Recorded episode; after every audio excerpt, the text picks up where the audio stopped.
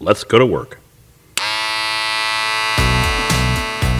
As barbers, we cut hair and fade all day. This podcast goes beyond the barber's chair and is about the rest of our story, positioning ourselves for success, avoiding costly mistakes, and continuing to grow and thrive as barbers for years to come. Join us as we look at the whole world of barbering and go beyond the barber's chair.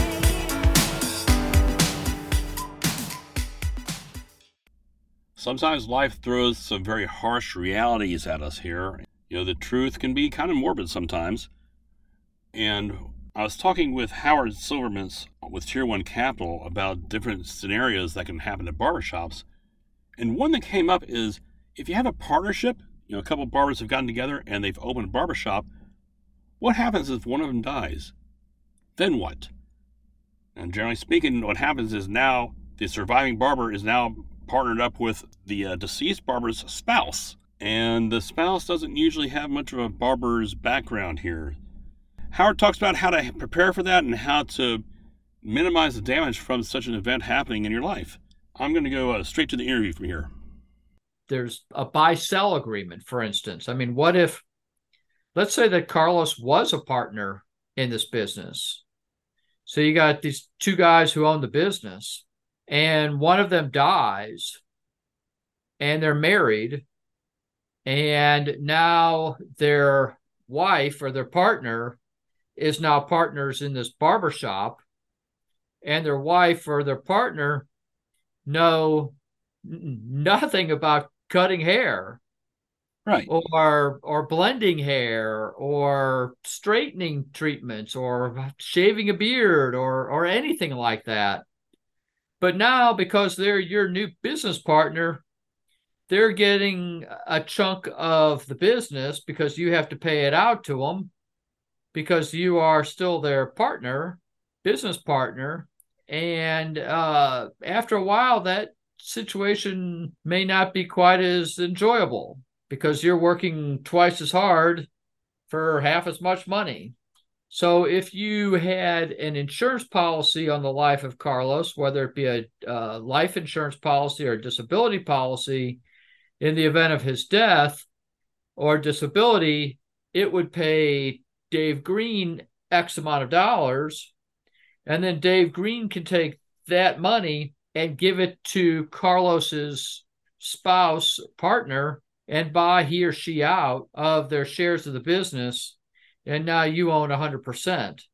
And when you look at the value of the business and the cost of the insurance policy, it's, I mean, you are paying pennies on the dollar for that type of of coverage. I mean, you're paying, I don't know, one or two or three percent of the value of that business to be able to transfer it over to you and get that partner out from underneath you let's say I've got a, a, a barber shop with uh, Frank, and me and Frank, we got a barber shop.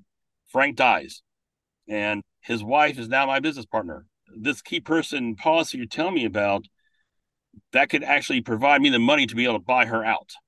That's correct. And that okay. would come in the form of what's called a buy sell agreement. So it's also something that you and Frank would want to have documented by an attorney in advance and what you want in that agreement is a way to calculate the value of the business so that you are not arguing with Frank's spouse about the value of the business. The ambiguity surrounding the value would be removed.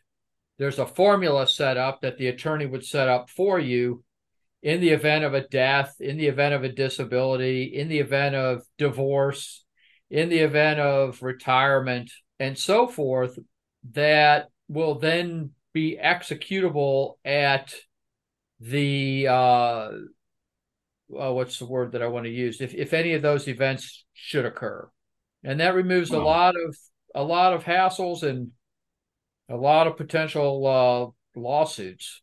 Right, and even if it's not a lawsuit, but it's uh, six month discussion with all sorts of attorneys and it costs 50 grand before you finally figure it out for a couple thousand dollars up front that could have all been resolved. Yeah, I don't think anybody wants to go throwing money at attorneys. No, they don't. That's it for today's episode of Beyond the Barber's Chair. I put links for my guests and for anything we discussed in the description. I hope you got something great and that it helps you as a barber and in life. If you like the podcast, I hope that you will tell a friend about it and subscribe so that you don't miss any upcoming shows. I'll see you next time as we go beyond the barber's chair.